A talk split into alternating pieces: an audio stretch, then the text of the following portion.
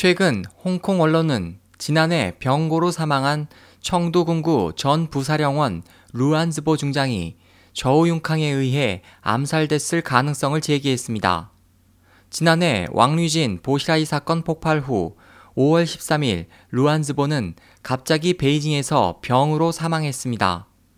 홍콩 빈과일보는 잡지 와이찬의 보도를 인용해 군부 소식통들로부터 나온 정보에 따라 향년 62세의 루안즈보가 암살됐을 가능성이 매우 크다고 전했습니다.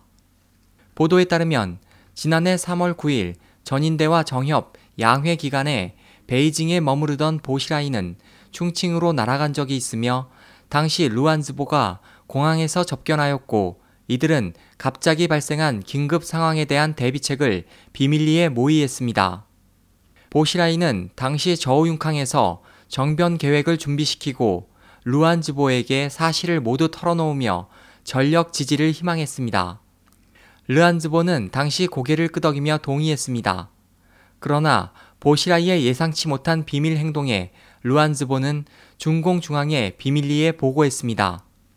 이어 중공 군사위는 루안즈보를 베이징으로 불러들였고 한 달 후 병으로 사망했습니다. 이 소식은 당시 군부에서 파문을 일으켰고 이후 루안이 자살했다는 소식이 흘러나왔습니다. 그러나 최근 군부에서 전해지는 사건 내막은 루안즈보가 보시라이와 저우융캉의 정변 계획을 장악하고 그에 대한 조사를 하기 전 저우융캉이 먼저 손을 썼다는 것입니다. 중공중앙 전 정치국 상무위원 저우융캉의 체포 후 그가 계획한 정변 음모와 체포 내막이 점점 더 많이 흘러나오고 있습니다.